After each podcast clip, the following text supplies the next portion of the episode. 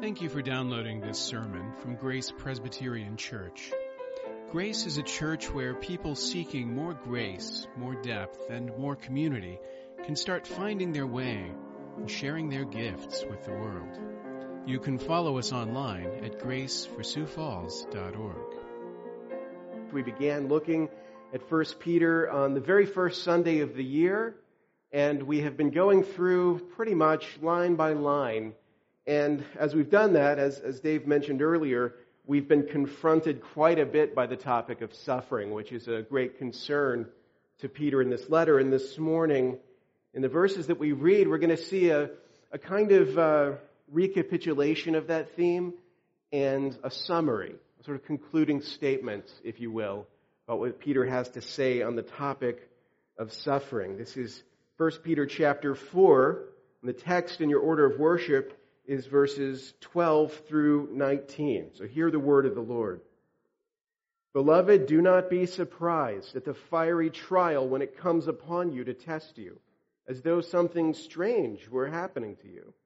But rejoice insofar as you share Christ's sufferings, that you may also rejoice and be glad when his glory is revealed. If you are insulted for the name of Christ, you are blessed because the Spirit of glory and of God rests upon you. But let none of you suffer as a murderer or a thief or an evildoer or as a meddler. Yet if anyone suffers as a Christian, let him not be ashamed, but let him glorify God in that name. For it is time for judgment to begin at the household of God. If it begins with us, what will be the outcome for those who do not obey the gospel of God? And if the righteous is scarcely saved, what will become of the ungodly and the sinner?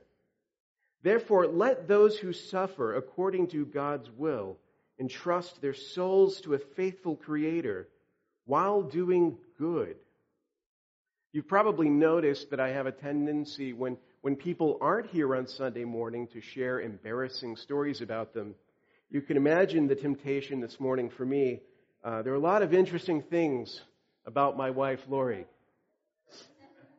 One, though, that, that she wouldn't mind me sharing is her favorite movie.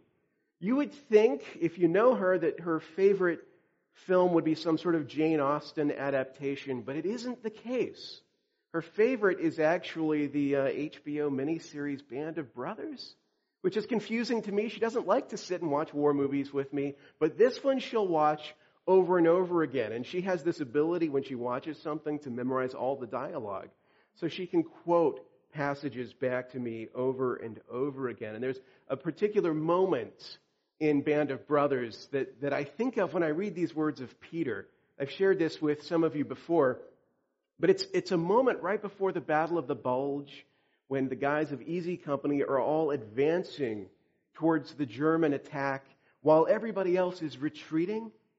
And as they're advancing, because they're ill equipped, they're basically scavenging ammunition and supplies from retreating soldiers as they go. And a Jeep suddenly pulls up in the darkness. Driving the Jeep is, it's uh, Jimmy Kimmel, which is weird to, to think about, but uh, in a different lifetime. Yes, he drove that Jeep up full of ammunition, but as he handed it off, he turns to the commander, to Captain Winters, and he warns them they shouldn't advance. They should retreat like everybody else because if they move forward, they're going to be surrounded. And Captain Winters turns to him and says, We're paratroopers. We're supposed to be surrounded. In that moment, you see two men who have very different ideas of what their job is and how their fight is meant to be fought. One of them is used to being behind the lines. He's used to having support. The other one is used to being dropped into enemy territory having to scrounge and scavenge for whatever he can find in order to wage his battle. We're paratroopers. We're supposed to be surrounded. Now, let me ask you something.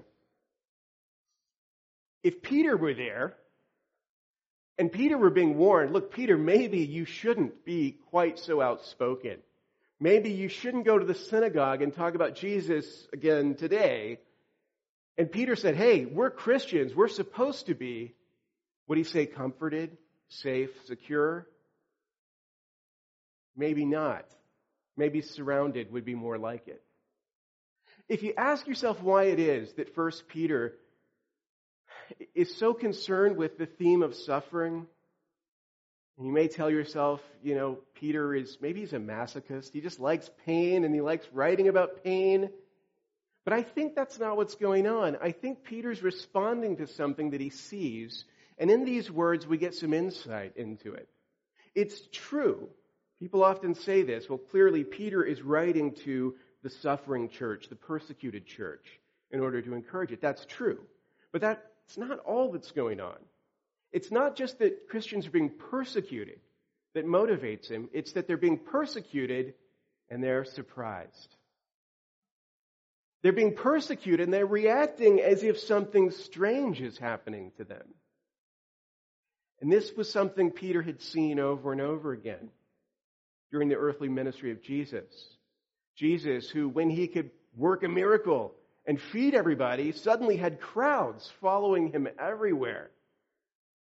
But then when he turned around and said, Unless you eat my flesh and drink my blood, you will not have eternal life, suddenly Jesus was on his own again. People weren't following him because it had gotten difficult, it had gotten strange. Seeing this, Peter had learned something, seeing it in his own life, in his own uh, fair weather faith. He had recognized not only that we will suffer in the name of Christ, but that when we suffer, we'll be surprised by it. We'll react as if nothing like this was meant to happen to us. And when that happens, it betrays a misunderstanding. It shows that, that there was something we weren't getting right. That we had an idea about what our fight was meant to be like that was totally wrong. And Peter wants to change that. Not just by berating us for being surprised, he doesn't just say, hey, suck it up, you're going to suffer. But he actually wants to give you a reason to see your suffering differently. He actually wants to say to you that it's time to stop being surprised by suffering and start rejoicing in it. Start rejoicing in it. Beloved, he says, do not be surprised at the fiery trial when it comes upon you to test you, as though something strange were happening to you. There's nothing unusual, there's nothing strange about your suffering. But rejoice, he says, insofar as you share Christ's sufferings, that you may also rejoice and be glad when his glory is revealed. There's a reciprocal rejoicing here. Yeah, there's a forward looking rejoicing. There's, there's looking into the future, having that future hope that all of God's promises will finally be fulfilled. And in that glorious day, we will rejoice. But even now, before that's happened, now in this state of already and not yet, where, where God has done some of what he said he will do, but there are some things he has not yet done. Even now, as we suffer, Peter says, we ought to rejoice. He's not saying that we should enjoy suffering He's not saying the problem is you think suffering's bad, but it's really good. He's not saying you should seek it out. We've talked about this before, but in the early church, in that time of persecution and martyrdom, it was actually considered to be a bad thing, a sinful thing to seek out martyrdom. It was prideful. If it came to you, if it was God's will for you, then you should embrace what He had for you, but don't seek it out. Don't seek out suffering.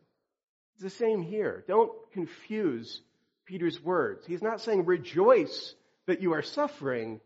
He's saying rejoice in your suffering. Rejoice as you suffer, as you share, he says, in Christ's suffering. We want to be more like Christ.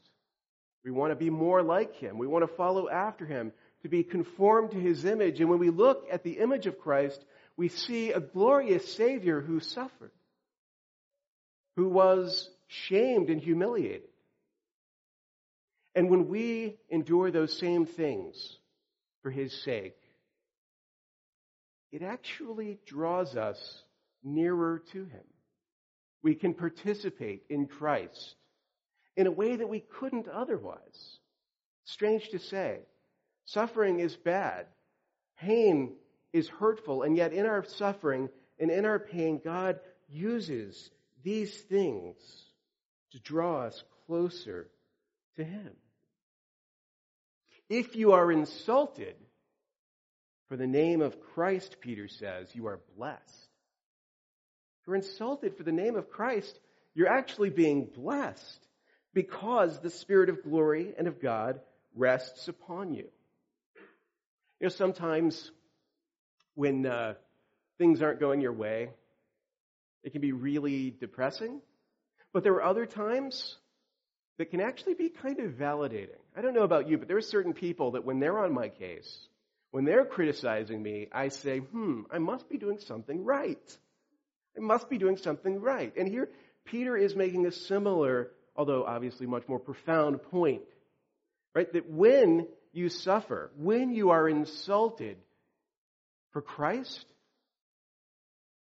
that says something. You must be doing something right.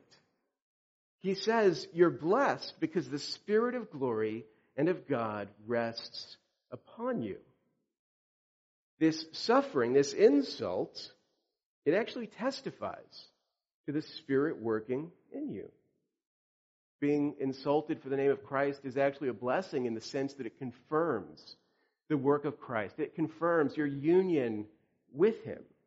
The Spirit resting upon you as a sign and a seal. You are one of His when you are insulted in His name. One of the things the Holy Spirit does for us as our comforter after Christ ascends is to serve as a sign and seal of the promises that God has made to us. The Spirit is His guarantee, as it were. It's His promissory note. He gives us His Spirit to show that although Christ has ascended, we have not been abandoned. That He intends to fulfill all of the good promises that He has made. When you consider the significance of the Spirit's role as a seal of our salvation, then you see that when the Spirit rests upon you, these insults truly are blessings. They truly are blessings. Although, admittedly, it's hard to see it that way sometimes. It's hard to recognize in our suffering. It's hard to recognize in insults blessing. Sometimes when we try to rejoice in sufferings and setbacks, it feels false to us. It feels wrong because there's shame involved. And It's interesting when Peter talks about suffering, he's speaking of a particular kind of suffering. Not every kind of suffering is covered in what he's saying. If you think about what it is that makes suffering unendurable, I think it has to do with the shame involved. The kind of suffering that is hardest to endure is a suffering that brings shame with it. And yet, there's no shame in suffering for Christ. Peter says, Let none of you suffer as a murderer or a thief or an evildoer or as a meddler. So you think you're getting off. I haven't murdered anyone. I haven't really stolen anything big. I'm not truly an evildoer, but I do meddle sometimes.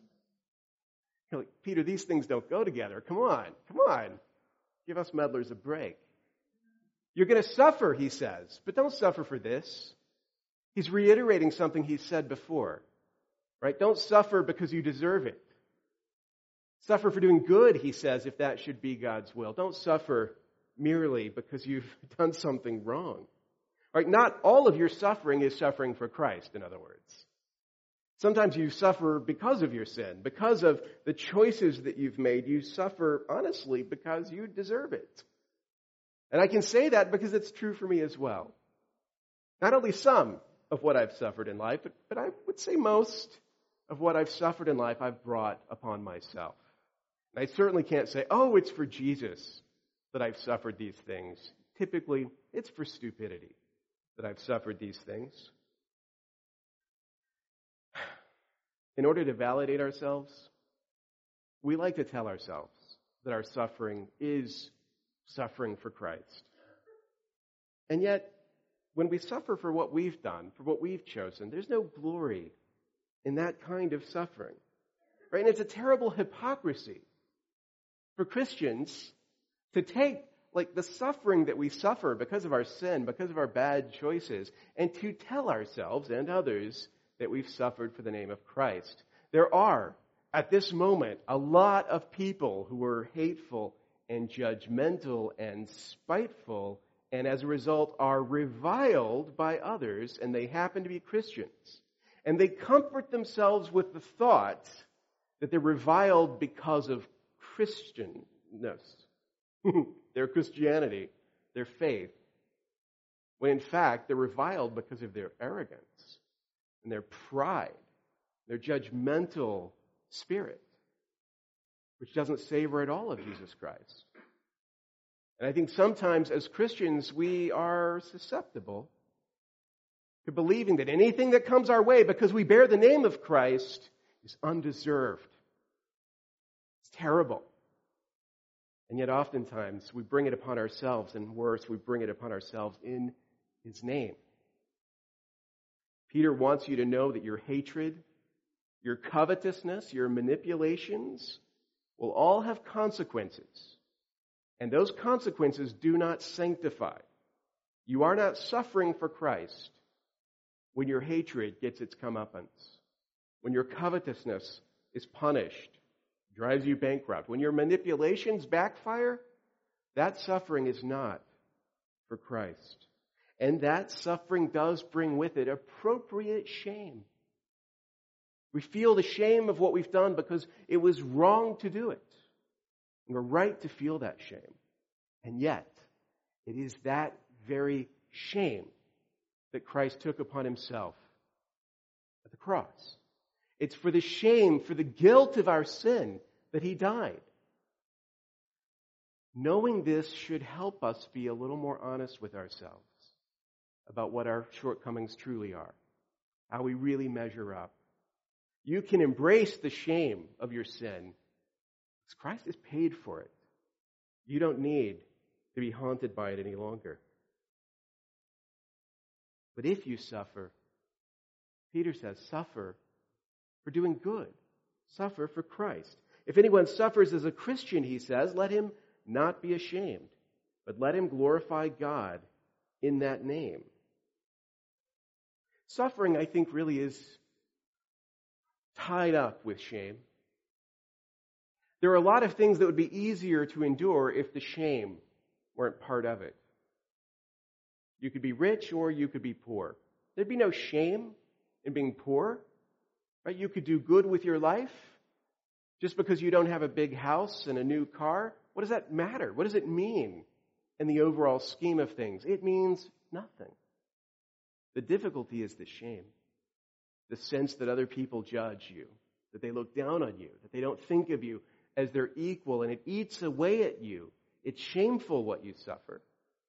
But let me ask you this compare the suffering of someone who doesn't make as much money as the guy next to him with the suffering of a mother giving birth to a new child. Who suffers more? The mom is going to say, It's me. like you're suffering nothing. You have no idea what suffering is right now, and you shouldn't even talk about suffering. But is there shame in it? No. There's glory in it. There's beauty in it. And so, however painful it is, that kind of suffering is endurable. It's endurable. Suffering apart from shame is different. And this is the kind of suffering that we're being called to here. Hebrews 12:2 says that for the joy that was set before Jesus, he endured the cross, despising the shame. That was his attitude towards shame. If you looked at him suffering in the streets, bloodied, naked on the cross, nailed up before men, displayed, humiliated, and you thought, oh, that's shameful. How embarrassing for Jesus. He despised the shame. It was nothing to him in comparison to the value of what he did. He felt no shame in making the sacrifice that he made and being brought low and being humiliated as he was by his incarnation, by his life, his suffering, and his death. There was no shame in it. There was glory in it. Jesus says to us that when you suffer in my name, though men may look down upon you, there is no shame in it. There's glory. There's glory. If we want to follow after Jesus, we need to learn to despise the shame that accompanies the suffering. And we have to learn not to let fear of suffering keep us quiet about the world's only hope. Peter makes an interesting bridge here that may not make sense at first thematically because he goes from talking about suffering to talking about judgment. And at the end of our passage, we read these words, for it is time for judgment to begin at the household of God. And if it begins with us, what will be the outcome for those who do not obey the gospel of God? And if the righteous is scarcely saved, what will become of the ungodly and the sinner? You know, earlier in chapter 3, Peter alluded to the salvation of Noah and his family, that salvation in the ark. And if you think about that salvation, which is so iconic for biblical authors, there is something about it that's a little bit different than the way that we think of salvation. Noah and his family, they were saved, as it were, by the skin of their teeth. It's not that the floodwaters never came close to them. The, the waters raged all around them and lapped at them. It was only the walls of the ark that kept them alive. They were saved by, by inches of wood, or cubits of wood. That's what preserved them from destruction. That was their salvation, humanly speaking. Judgment didn't miss them by a mile. It came close enough to touch, to feel on your skin, to, to breathe in, to smell the saltiness of it. And yet they were saved. When we think about judgment, though, the way we think about it is something that will miss us by a mile.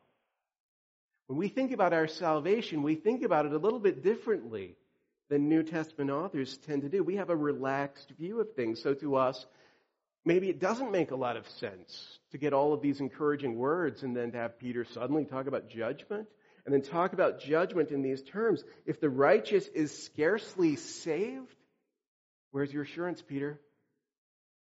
Do you like not believe in justification by grace alone? What's going on here? The righteous, he says, is scarcely saved. Now, for us, we often talk about salvation as if salvation was justification. Right? The beginning and end of salvation is the, the moment in time when we come to faith in Christ and see the work of the Holy Spirit in us. And then we live our lives as Christians looking back on that event when I was saved in the past tense. But in the New Testament, salvation is spoken of in a much more uh, complicated way. There is that past tense look at, at justification, but there's also this present tense sanctification, this work of salvation happening now. And there's also this forward looking uh, anticipation of future glory, all of which is part of salvation as a whole. All of that is the work of salvation. All of that is the work of God's grace. So that when Paul speaks about salvation, and, and his hope of future resurrection, he says things like this. This is in Philippians 3, verses 12 through 15. He says, Not that I have already obtained this or am already perfect, but I press on to make it my own, because Christ Jesus has made me his own. Brothers, I do not consider that I have made it my own. But one thing I do, forgetting what lies behind and straining forward to what lies ahead, I press on toward the goal for the prize of the upward call of God in Christ Jesus. Let those of us who are mature think this way. Sounds like works righteousness. Paul's saying, look, I, am not saying that I've secured my salvation, that I've made it my own. I strive. I work for it. I, I hope for it so that if, you know, by any means necessary, I may experience the resurrection of the dead. And you're like, well, Paul, what's going on here? Now, let me ask you, do you think that modern believers believe more in justification by grace than Paul does? No. If Paul, believing what he believes, can speak this way, then maybe he's telling us something about how we should see our lives in Christ as well. We don't believe in salvation by grace more than Paul does, yet for him, salvation is not a thing to be complacent about. It's not a thing to look back and think, well, I'm glad I got that settled. Instead, it changes everything. And it motivates everything in this new life.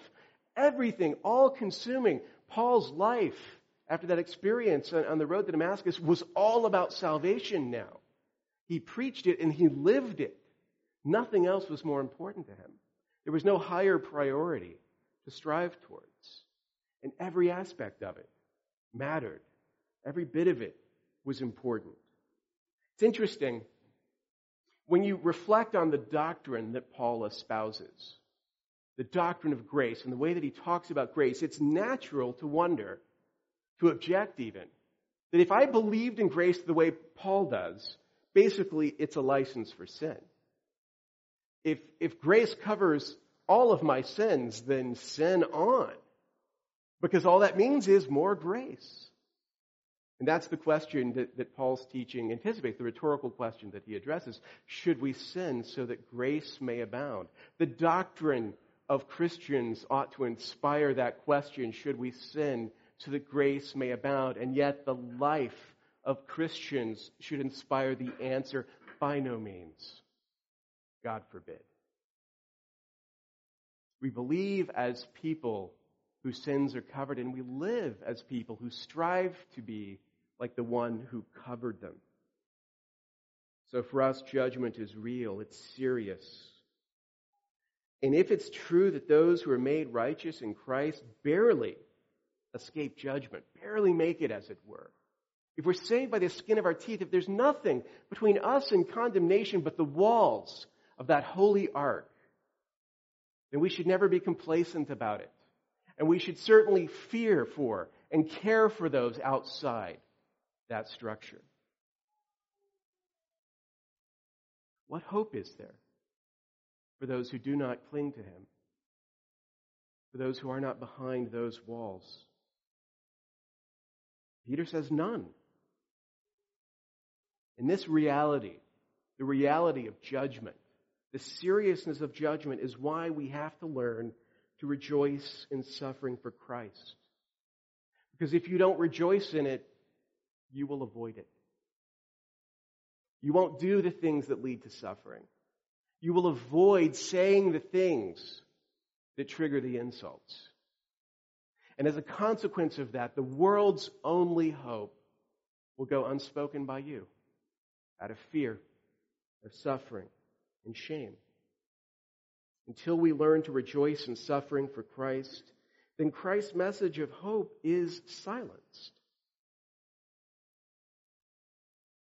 I always love the passages in Scripture that, that boil it all down and summarize it. You know, sometimes you can be overwhelmed by the Bible. There's so much that you're meant to know, so much that you're meant to learn. So occasionally, when you get one of these rare, almost like bullet pointy things, it's good, right? I, so I just have to like do justice and love mercy and walk humbly with God. One, two, three, yes, right? That's it. That's it. The Micah mandate. I'll embrace it. And Peter actually gives us something similar at the end of our passage. All that he said about suffering, in all of its depth and all of its complexity, we have difficulty getting our minds around it. He gives us something to hold on to. A, a statement that, that we can commit to memory, that we can pray, that we can live. Therefore, he says, let those who suffer according to God's will entrust their souls to a faithful Creator while doing good. As simple as that.